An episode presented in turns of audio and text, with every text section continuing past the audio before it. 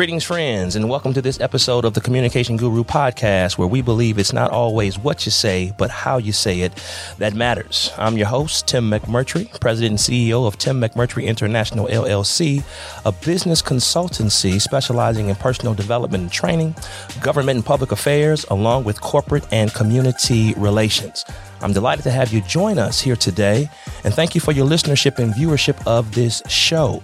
Our aim on this platform is to discuss the nuances and insights relative to the communication continuum and to help you maximize the impact and results of effective communication in your various spheres of influence, be it your business, be it your family, be it your relationships, or wherever you find yourself engaging with others.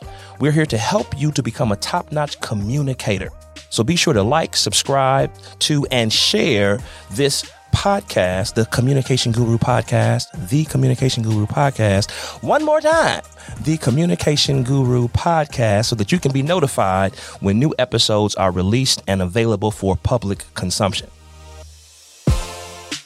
Now, we've all heard the adage that music is the universal language meaning that no matter your race, color, creed, religion, gender, sexual orientation, age, or any other correlative identifier that you have assigned to yourself or has been assigned to you, music can move you.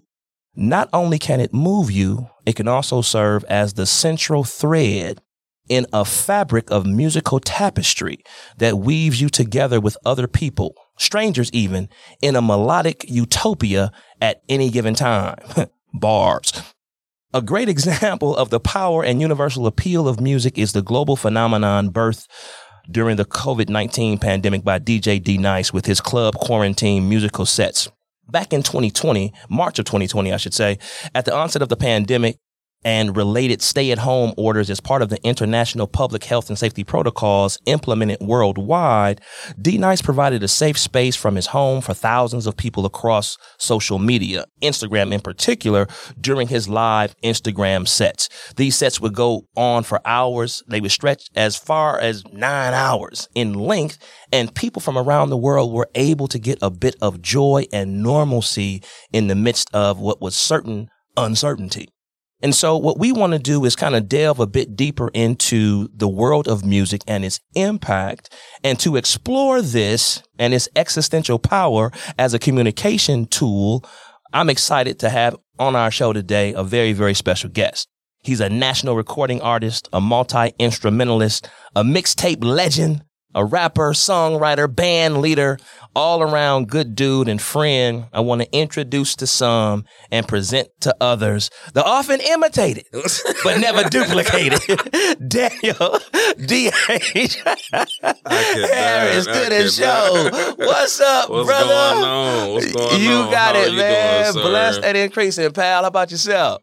Man, I cannot tell you uh, how humbling of an honor it is to see how you are blossoming and flourishing and using your uh, your voice and your platform. You know, uh, what people fail to realize is that this is your personality on the mic and off the mic. this is you, Facts. man, and I respect the Facts. consistency of you. You know Thank what I'm saying? man. So Thank just you. continue to do it. I'm very proud of you. I appreciate that, man. I appreciate that shout out, man. You know, I try to be as authentic as possible. What you see is what you get.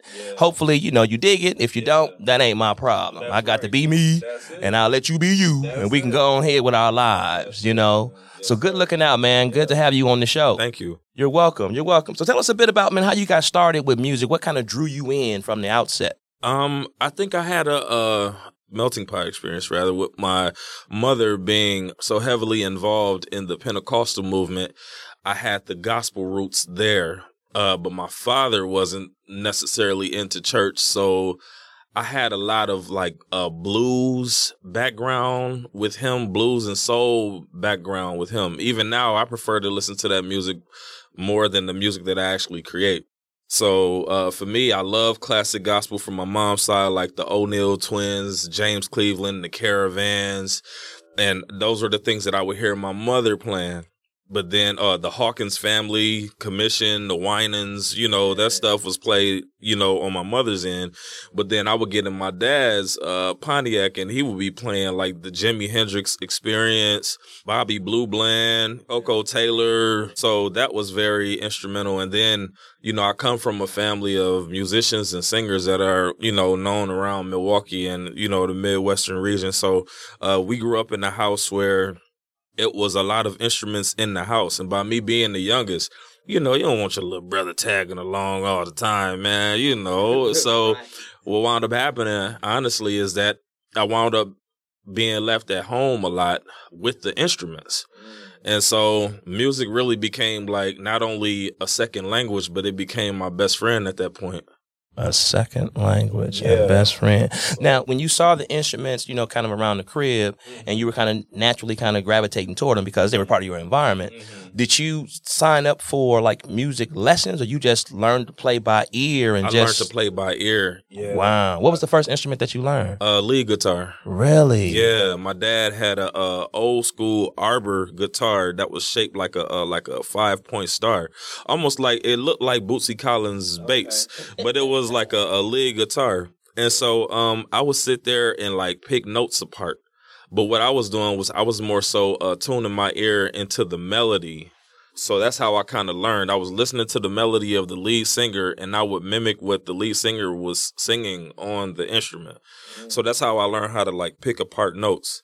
And then later on, my sister, she needed a, a, bass player for the family band. They was opening up for Yolanda Adams and Fred Hammond and, you know, a bunch of people early on.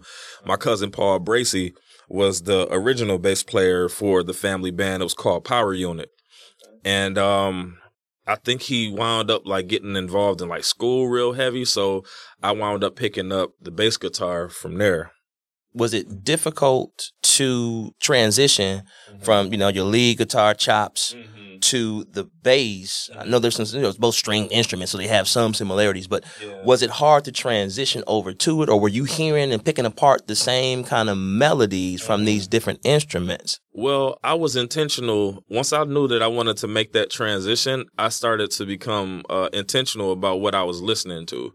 So it was like for the melody part, you know, I learned the lead, but then I started to listen to the uh the bass players that were very prominent in the African American music culture that kind of created a sound for our people kind of like Bootsy Collins because he was in James Brown and Parliament. I started listening to Larry Graham, who was a part of like Sly and the Family Stones, you know, learning those slap techniques. I went and did some, um, later on, I wound up doing like some seminars with, uh, Victor Wooten.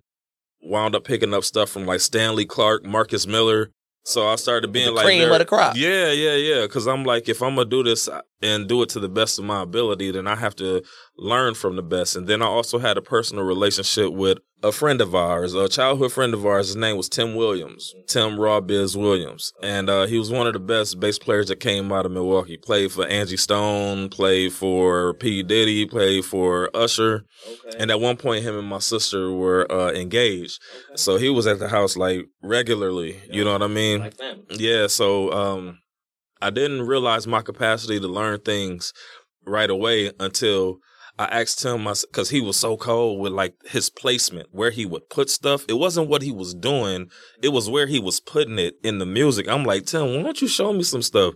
He showed me one thing. He's like, I'm not showing you nothing else. You learn stuff too fast, bro. Like, like I'm not showing you nothing else, man. So he wound up giving me a lot of uh like CDs. Uh he gave me some eight ball and MJG, DJ Quik. Wow. You know, to start picking out being intentional about picking out the bass line. So I spent a lot of time like sitting there doing ear training and not realizing I was doing that. Now that piece right there, I had a my, my auntie, Queen Victoria Kelly. Mm-hmm. And she lead the, the Wisconsin State, you know, youth choir. Oh yeah, uh, okay, yeah. phenomenal vocal. Yeah, template for them too. Really? Yeah. So growing up, you know, in and around the church, mm-hmm. you know, mm-hmm. choirs and all that kind of stuff was a big mm-hmm. deal. And I was kind of a, you know, not in the choir all the time because I was out somewhere writing the need no whooping. but one of the things that she would always emphasize was, you know, this is your key, this is your key. So for singers, it's like, okay, how do you stay on key? Particularly if you're singing with somebody that's cold, doing runs and all this kind of stuff. Mm-hmm. How do you not dip into their key and get yeah. off key from you? Mm-hmm. So for a musician, from the instrument standpoint, mm-hmm. is that a similar type of deal? How are you able to isolate mm-hmm. the sounds that you were listening to and kind of bifurcate or separate them from all the other sounds yeah, that was going on simultaneously? Yeah, that's a really good question. At first, I didn't know how to differentiate where I was and where the pocket was. Uh-huh. And it wasn't until I got older and I started playing at Faith Builders International Ministries. You know, that's when Danny Gokey was the praise and worship leader. And we had a, a guitar player named Def Santiago. He plays with uh, Micah Stampley and played it like in sync and all type yeah, of stuff. Yeah, but they played, uh, you know, on the team on Sundays. And I remember being on stage and I'm doing all my licks. I'm talking about I'm trying to break the strings off this thing, right? Every five seconds, I'm going off. And Def was like, he stopped me in the middle of rehearsal and kind of pulled me to the side. I'll never forget this. He said, Hey man, what you're doing is good. But he said, music is like a conversation you don't want to overstep your boundaries in the course of the conversation. You want to be able to say something and then give room for the other person to say something. He said, and that's what makes it palatable musically is when you're not all over the place, but when you can be in the pocket, come out the pocket and then go back. So that was something that I had to learn. Another thing that I learned when I went to Milwaukee High School of the Arts, I had a um, teacher named Mr. Gribble and Mr. Gribble, very accomplished jazz pianist, and he said sometimes the pauses in the music conversation is just as important as the music itself. Mm-hmm. And so I learned placement from those situations as a musician. And I think that definitely played into a part in how I rap as well because it's not what I'm saying, it's how I'm saying it, and then I'm giving you the pause to kind of like, you know, digest what I said. You know what I'm saying? So it's very, it's like a lot of intentionality, yeah, put into it. Wow. I mean, I think that that that that's man making the correlation between music and communication. Mm-hmm. What you just described mm-hmm. was very poignant. Mm-hmm. Music is like a conversation and you don't want to overstep. Like somebody's talking, don't always, but, but then, then Joker, let me, can I finish my right, thought? Right, Shut right. up until I get finished talking. This is a dialogue, not a monologue. And when I'm done, that'll be your turn. Until then, zip it. And that pause piece, the cadence to let things kind of sink in. Mm-hmm. I just said something profound or played something profound. Yeah. Let it bite for a minute. Yeah. And then I'll go ahead and pick that back yeah, up. absolutely. That right there, man, is powerful. What kind of discipline does it take? And when you were talking about, you know, you was kind of killing the game, I was thinking about Kyrie Irving coming down, patting that peel, going between his leg, crossing you over, you know what I'm saying, shaking and baking. And that sounds like what you were doing musically. Mm-hmm. So for the person that is musically inclined, you know, they're very, very talented and they can, hey, this joker is, he will get unleashed on you. Mm-hmm what kind of discipline does it take? Humility too. One, to have somebody kind of check you in, and you know, in a nice kind of a way, without yeah. you. Well, who you talking to? Oh, oh you just man, mm-hmm. Tuck a pipe down. So the humility and the discipline that it takes, one, to be able to receive constructive criticism, mm-hmm. and then the discipline to when you are in a part of a song that you know you can murder, but yeah, I'm gonna yeah. stay in pocket because I'm part of the group. Right, you know, yeah. what kind of humility and discipline does it take to be able to do that on a consistent basis until it becomes kind of second nature to you mm-hmm. to play in that kind of style and go off time to time, but not be a perpetual go offer. Oh, that makes sense. That makes a lot of sense. These are really good questions too. I would say one thing is you made a reference to basketball earlier, right? Um, about Kyrie coming down, shaking, and doing all of that. Well, let's make another reference to basketball. Do you remember the time when Allen Iverson crossed Michael Jordan? Uh-huh. That move. Yeah. It was something that people were not unex like it, they weren't expecting it. Mm-hmm. It was definitely spur of the moment and it was something that people thought was impossible, right? And that's what made it impactful. I never want to get to the point where I think that I am the absolute best at what I do because there is somebody who is somewhere either in the city or outside of the city that's putting in that work and if you think that you're just gonna come up on stage and just be like the king of the moment, and you think that somebody is not equally as hungry as you, that's not putting in just as much work as you, that's not as driven, that's not as passionate, you can get embarrassed at any moment in time, man. So that helps you to stay. Yeah, you can get crossed over. Yeah, and I've had those situations, you know, very humbling situations where you think you're gonna get up and somebody that's like a no name, quote unquote, somebody that's not, you know, one of the cats, you know, in the city get up there and smoke your boots off. And I'm like, you know what? I'm gonna go home. I'm gonna take my ball go home. I don't really feel like playing today. You know what I'm saying? You know, I, you know, I was just tripping. I'm gonna go home to the crib. Right, yeah. Because when people weren't looking and just because they don't have the same notoriety doesn't mean that they not not working equally as hard. You know what I'm saying? The other thing too is that um I'm a team player. You know, I, I'm blessed to have a whole team of musicians that are better than me in my band. All of the musicians in my band are better musicians than me. And that makes me a better musician. Because. I know at any given time, if Bruce feel like going off, he's going to have a moment. Yeah, man if if the gloved assassin over there feel feel like having a moment, it ain't nothing you could do about that dog. Then you got a little animal in the back, you know what I'm saying? Like, you know, when he get his solos, he going all the way to the moon with it. Hey, so, shout out shout out your band members right quick, yeah, man. Hey, shout out to uh, the next level band, my family, Chris Finley Jr., uh, the drummer, uh, Bruce Furlow on keys, and uh, Minister Michael Kelly on lead guitar. And let me just interject this part in for the listening audience. Hey, I didn't saw the band live more than once, and and they are fire. Yeah. Chris is the little animal on the drum, just going crazy. Remember, like the Muppets, the animal just going. That's Chris. you know what I'm saying?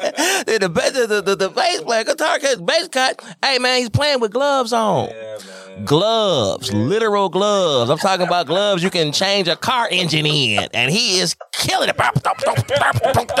Going off. Keyboard got melodies. Then you got D'Aych, the front man, looking around at them jokers, going crazy, doing his thing as well. Out here serving on some jokers. You know what I'm saying? So uh, big ups, band. You know what I'm saying? You guys are the truth. Thank and you, uh, shout out, shout out to y'all. Speaking of out here serving, man, one of your biggest hits a local favorite here in these Milwaukee streets. You know, you had the T-shirts, the merchandise, etc. surrounded. What was the genesis of that, and what does serving and having impact and engagement with the community mean to you? Man, you know, servanthood is really the way that uh, my notoriety grew. It, not just locally, but nationally, man. I'll start with it from the local perspective. I've always had a heart for my community, but I never really knew uh, what my role was. I think where confusion happens often in our community is that you have people who are trying to be in other people's lane and gain popularity off of it. But it's like if you check not only what your purpose is, but the intention behind your purpose, it'll help you to stay in the right lane. And I found my lane by serving the community through various community initiatives, um, going into the Milwaukee pu- public school systems and doing speeches and sharing my life story with the kids, which makes it relatable. You know, when I get up and do my music, I have gone into various communities and I've done uh, community cleanups, you know, around Milwaukee, not to be seen, but to be effective. And by me being effective, it made such an impact that people were like just drawn to what I was doing. And so for me, I've served in various capacities in my life. I've served in the community. I serve God. I serve my family to the best of my ability, and I've also served time in the streets and behind the wall. You know, so serving has different uh, meanings to me uh, based on what part of my life you're referring to. And so, yeah, being involved in the community in various ways. You know, uh, I was a part part of a call team where when murders happen in the community, like they had a community call team where we would show up on the scene and pray for the family, see if they needed food, see if they needed any kind of, you know, things to kind of assist in that moment, you know, in those very vulnerable moments that people have lost someone tragically due to gun violence or senseless crimes or whatever it may have been. So wherever I found myself, I always look for the opportunity to serve. And um, on a national level, I would go do these showcases, these artist showcases, and I would show up early. And I would ask, and I would be featured on these showcases. It was uh, Las Vegas, Chicago, down south somewhere uh, in the southern market. And I would ask the person that invited me to come and do the showcase, like, hey, what time does it start? And they would say, like, okay, it started at seven o'clock. I would show up probably like seven to help set up. And they would be like, hey, man, ain't you on the thing? I'm like, yeah, but I'm, yeah, but I'm here to help though. Do you need help breaking down after this is done? That's how I built my relationships with like Lachelle Crump and different promoters that are heavy with like John P. Kee. Yeah, man, is because I would show up and help before I got on stage to actually minister. Hmm So that's been an effective tool for you in terms of a door opener, serving first, Yeah. and then reaping you know benefits on the back end. Yeah, because you know the word clearly says if you want to be the greatest, you have to be the greatest servant. So I just really took that to heart. You know what I'm saying? don't breathe, don't breathe, don't breathe, don't breathe, don't breathe, don't breathe. we gonna have some service up in here. He going to the word on it. word up, man. hey, Yes, can you share a little bit then, man, about you know some of the challenges, the time of you know the current incarceration, and what helped you? Well, one, you know, whatever you want to divulge on how it happened, mm-hmm. and then more importantly, how you bounced back from it and didn't let that define who you are. Just a moment in time and experience that I went through on my journey to, you know, success and becoming the fullness of who I was created to be. Absolutely. And as a matter of fact, you will be able to see a bit of that in the documentary. Um, they're currently doing a, a documentary, Neo Soul Productions, with Sister Lysandra um, and Beverly Taylor, formerly of uh, Fox Six News. They doing a, a story about how my rights were taken um, for me not to be able to vote, and it's called Suppressed by Design, and it's coming out in June. Um, Matter of fact, we recently, I didn't mean to cut you off, we just recently, uh, our first uh, African American mayor, Mayor Cavalier Johnson, on, eh, you know, just recently had his election. And I saw a post that you had, like, hey, this was taken away from me, haven't voted first time in XYZ. And yes, that's what this kind of was, uh, was about. yeah, Yeah. So shout out Mayor Johnson. Shout out Mayor Johnson. shout out to you as well for getting your vote piece. Now that you go ahead and continue your story. Yeah, yep. Um, so they're doing a, a story called "Suppressed by Design," uh, and I'm included in that. Um, one of the things that I did, although I was brought up around a mother who was not just in the church, but was very active in uh, her Christian walk away from the church. Um, I had uh, certain elements around me that influenced me, whether it was family members or you know, being brought up on the north side of Milwaukee in a place that was really like the neighborhood was very gang affiliated and drug infested. You know what I'm saying? So after a while, you know, you go outside, you get to seeing things. And I was very intrigued on how when I was younger, I made an observation like, man, it seems like the people in the streets are prospering more than the people at the church. So yeah. What's up with this paradox? Yeah, yeah. So I, I just kind of got involved in some things very early on. And uh, there were some crimes that I committed uh, that I was, uh, you know, sentenced for. I created, well, I did those crimes when I was 14, 15, 16. I stayed on the run from the time I was 16 to 18. And then I was sent away from the time I was 18 uh, for four years. Um, during that time, that's actually where I gave my life to Jesus Christ. Was in solitary confinement. I was doing 60 days in there, and uh, I was in doing 23 and one. And um, That's it was- 23 hours in, one hour out for daylight to breathe, and then go back into the solitary confinement. Yeah. Okay, yeah. And wow. I did that. I did that three times, and each time it was anywhere between 60 and 120 days. And um, that's where I gave my life to to the Lord at. But um, when I returned in 07, it was a lot of my rights were taken away. Actually, my PO told me at one point, like, you know, uh, we weren't expecting you to last for 30 days out here. I'm like, wow, really? Thanks for the vote of confidence. You know, I appreciate, Appreciate the support, Yeah. Wow, you know, man. Um, I was also told that uh, I could not be seen 100 feet within the voting site, or else I would be revocated for that. Is that right? Yeah. Now, was that for a certain period of time? That was during for the time period where I was on extended supervision. Yeah, yeah. hmm Well, two things, man. There were uh, on, on that point on the solitary confinement. I know that from the the the law enforcement or penal institution standpoint, this is the way to really you know stick it to you know the the the, the inmate and I'm just put you in solitary confinement, put you by yourself.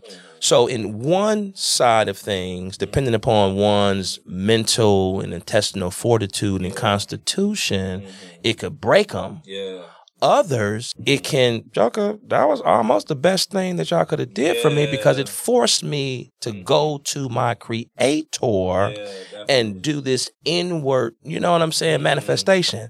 Thinking about the apostle John, mm. he was in solitary confinement at the island of Patmos in the Bible. Oh, so that's and- where we going. yeah, uh-huh, and wrote the whole book of Revelation. So, so I ain't gonna tell you you doing me a favor. I'm gonna act like, man, don't take me to solitary confinement. Don't take me there, man. You gotta go there. Okay, this, this, this. While I'm in there, Joker, Yeah, I wrote can Revelation. feast in the spirit. He wrote the whole book of Revelation in solitary confinement, so he can have his benefits. And it sounds like you kind of tickled some of that element while you were enduring that, you know, as, as well, man. What was the key for you to unlock that? Would you say that it was the seed that you know your mom had planted into you, knowing that hey, there is a God out here. I just might not be walking as close with him as I should be, but I know he's there. Or was it something else that sparked your reconnection and rebirth? It was a mixture. It was definitely a mixture of things. Even before then, I would be in the middle of doing something and I would literally, in the spirit, hear my mother praying. When I was in the middle of doing stuff that I know I shouldn't be doing, I could like hear her in my ear, like praying. Yeah, like praying. And I'm like, okay, let me, let me kind of, you know, revert a little bit to doing something else.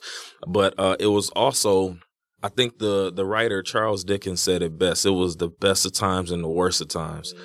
The worst thing that they could have done for me, they gave me time to think. They gave me some time to recalibrate, reset, refocus, and readjust my perspective on some things. I'm like, okay, so then I know that if I continue to do what I'm doing, I'm gonna keep getting what I'm getting. So then how about I take this same energy and pour it into my purpose because it was like it was never that I was unaware of what my purpose was. I was intentionally running away from it because of the responsibility that I knew that came with walking that purpose out. You know what I'm saying? So uh, I was at, in a certain sense, I was afraid of my own potential at points. So it's like, okay, so then let me do something completely different what they're not expecting me to do, and that's actually walking this thing out. And so it didn't happen overnight; it happened over time, you know. And so uh, one of the things why, that I did while I was not necessarily in solitary, but while I was in GP, um, I asked, yeah, I asked my father to send me my bass guitar. It goes back into the music. And so when I came out, the reason why people were so surprised that I was playing on the level that I was playing is because I was developing that skill in a dark place. Right. I think one of the most beautiful things, the b- most beautiful processes is the fact that a picture, you could look at a picture, but you know, one of the old school ways of developing the picture was in the dark room. That's that's what God did with my life, man. People seeing the full picture now, but they don't know that that process happened in a dark room, man. Yeah, That yeah. being said, and the dark room having the ability to bring out, Mm-hmm. to manifest, to uh, photosynthesize one's full potential, how can people, particularly since we're kind of hopefully on this tail end of the pandemic, Mm-hmm. and it might have been dark for some folks, how would you recommend people, um, for lack of a better phrase, embrace the darkness they might find themselves in Mm-hmm. for the purpose of bringing out the best in them? What would be some keys to that instead of just being depressed and man, woe is me? How do would you recommend folks flip the script on that? And I'm in this dark place right now, but I'm gonna use it for my advantage. Absolutely. One thing for sure, two things for certain.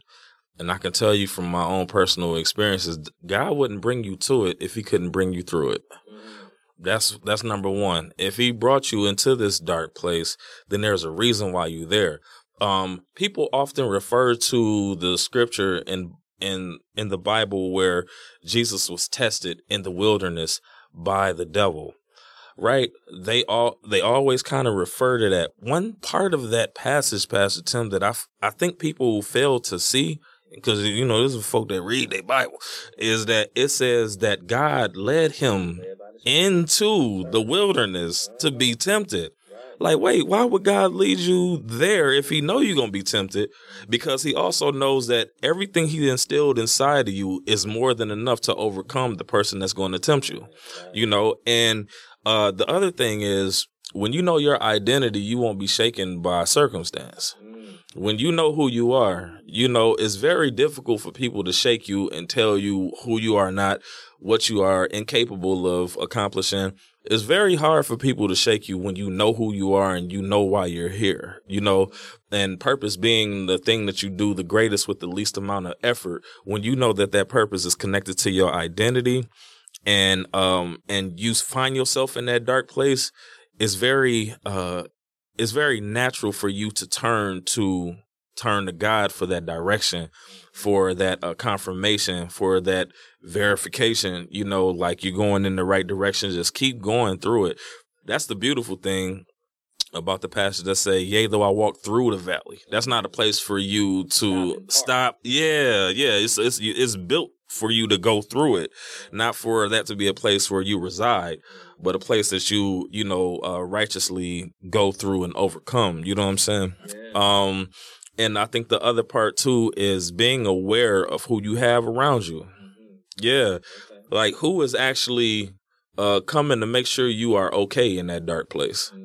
Who's actually making sure that um that you have the support that's necessary to make it out of that dark place. Yeah. You know, um, if you find yourself in that dark place by yourself, um, just be mindful of that when you come out of it and back into a place of, you know, uh, enlightenment, if you will. Yeah. Because then when people see you shining, you'll know who to rock with and who not to rock with. Mm. You know what I'm saying? So those are some of the things I've learned through my own personal experience about that dark place. No, that's good stuff, man, and thanks for sharing. Just got a couple more questions for you, and I'll let you go ahead and roll. Okay. Um, one of them, speaking on, on this piece, there mm-hmm. was a um the the the, the paradox mm-hmm. of you know music brings so much joy to people. You know, we talked about, you know, D Nice a little bit earlier in this club quarantine and everybody just rock with it during a dark time in society on a global scale with the pandemic. Mm-hmm. But when I look at, you know, uh, I, I, I love music you know, two and mm-hmm. maybe not quite the connoisseur that you are. It might not quite all the way be in my DNA, right. but it's on them chromosomes and mitochondria somewhere in the mix, though.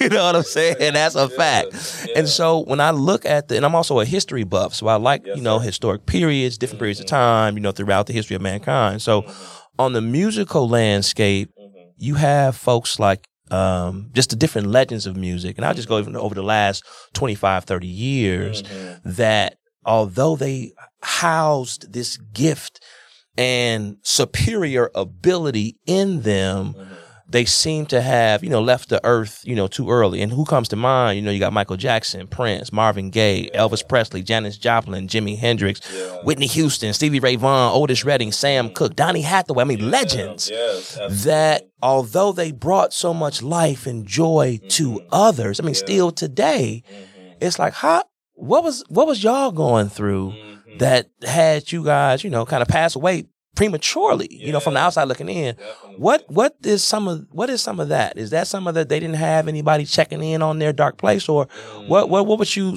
uh, ascribe? I know you don't have you don't have a crystal ball, but yeah. what would you, as a musician, as one that you know is in that creative genre, the one that's able to transpose feelings mm-hmm. from you to others to yeah. impact them, impact me. Mm-hmm what was going on with all of them, man? What what is that? One thing, one one thing that kind of strings them all together is is this. One of the most dangerous things that you can have in your corner when you are notably successful and notably great at something that you're doing in the music industry is yes man. Uh, it's one of the most detrimental okay. things you can have in your corner. I would rather have one solid accountability partner than 10 yes men. Yeah, somebody that'll say, "Hey, you going too That's far." gonna keep it a Yeah, hundred with you no matter what. You have to, man. You know, if you have people around you that are only there for the ride, but really don't care about your well being, that's dangerous.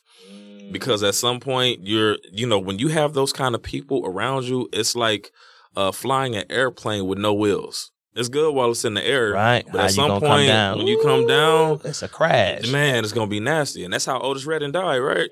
Plane crash. Yeah, yeah, Stevie Ray Vaughan, Stevie too. Ray Vaughan too. Yeah, it's because like you know, it's only so long that you can stay number one, and when you do, there's ways for you to kind of still you know position yourself to remain influential.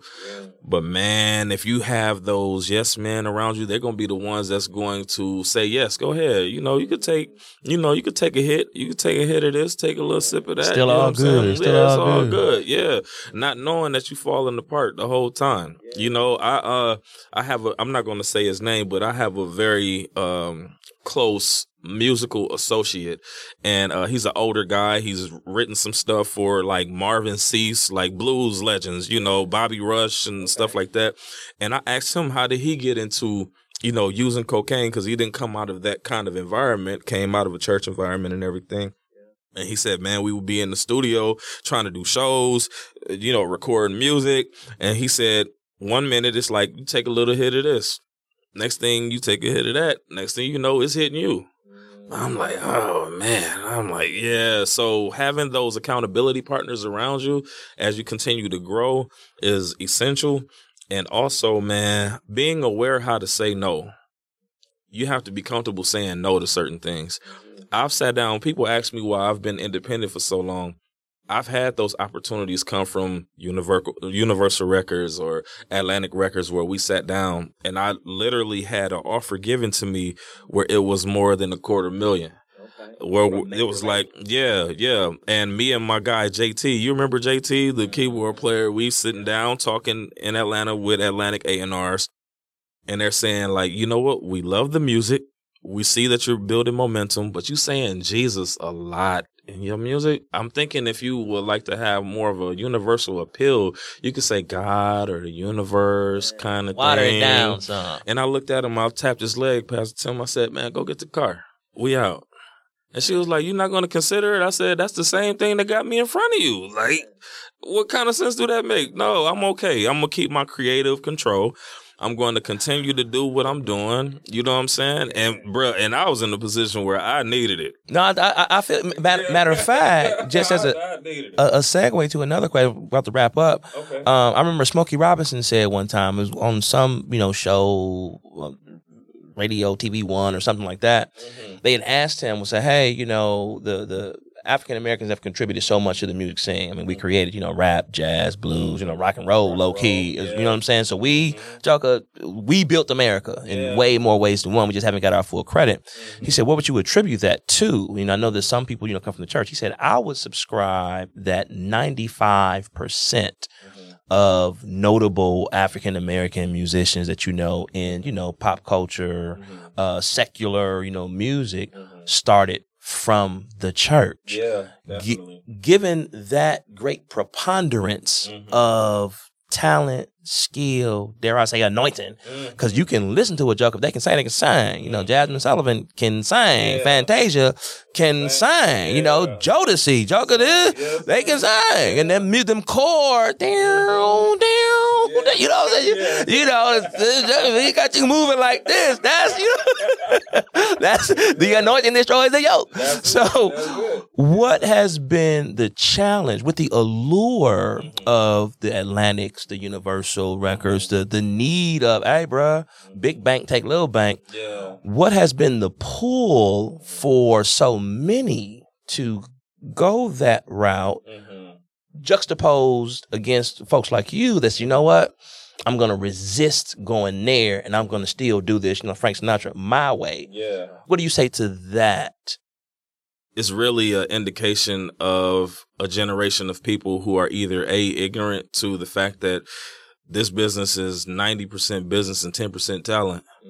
Um or is it's ignorance of people who uh who refuse to do the legwork. They refuse to read. When we've had our ancestors be killed for the ability to read, they refuse to not read and understand. And then also, um, it's the difference between taking the elevator and taking the stairs. Certain people want to get to the top floor like that. But sometimes there's some things that you learn while you taking the stairs that the elevator, those lessons cannot provide. You know, cardiovascular breathing, hello, exercise, yeah, strong thighs, yeah, uh-huh. you know, endurance, persistence. You know, it's certain things you learn while you taking the stairs. And guess what? At the end of the day, we gonna wind up in the same place anyway. Yeah, but I'm gonna arrive there on my terms. And if I ever need to like leave or maneuver around, I don't have to wait for that elevator to say, okay, I'm open, you know, okay, yeah, it's good to get on. No, I'm just going to get up and go yeah. when it's time. You yeah. know what I'm saying? And also, it's the difference between reality and appearance. Mm. A lot of people, they have the notoriety, but a lot of independent artists are making more a lot of times than the sign artists because you have to break down percentages, share this money with this. You have no control over your imaging. Yeah. You have no control over your uh, creativity. It belongs to someone else. But over here, as an independent artist, artists, you can say what you want, but if we do a comparison, all that bag is mine. Hello.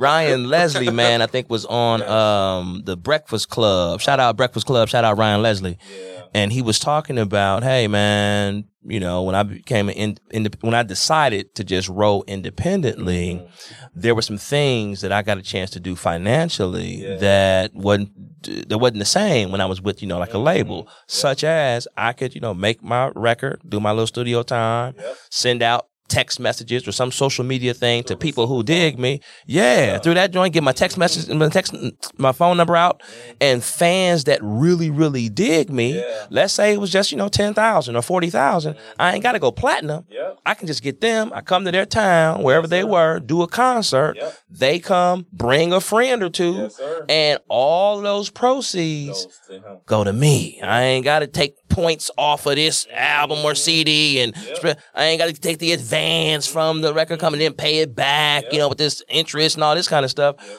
all of the profits are mine, yes, and so I'm sure you look to folks like him, he Master P, when he was selling stuff out of his, you know, trunk as. Yeah these are the examples of it can be done. Yes, so I'm going to focus in on what types of uh, things can I mimic mm-hmm. from what mm-hmm. they did that were successful Absolutely. to bring my success and coin, mm-hmm. you know, to pass as well. Yeah, yeah. P was definitely a, a huge um, influence.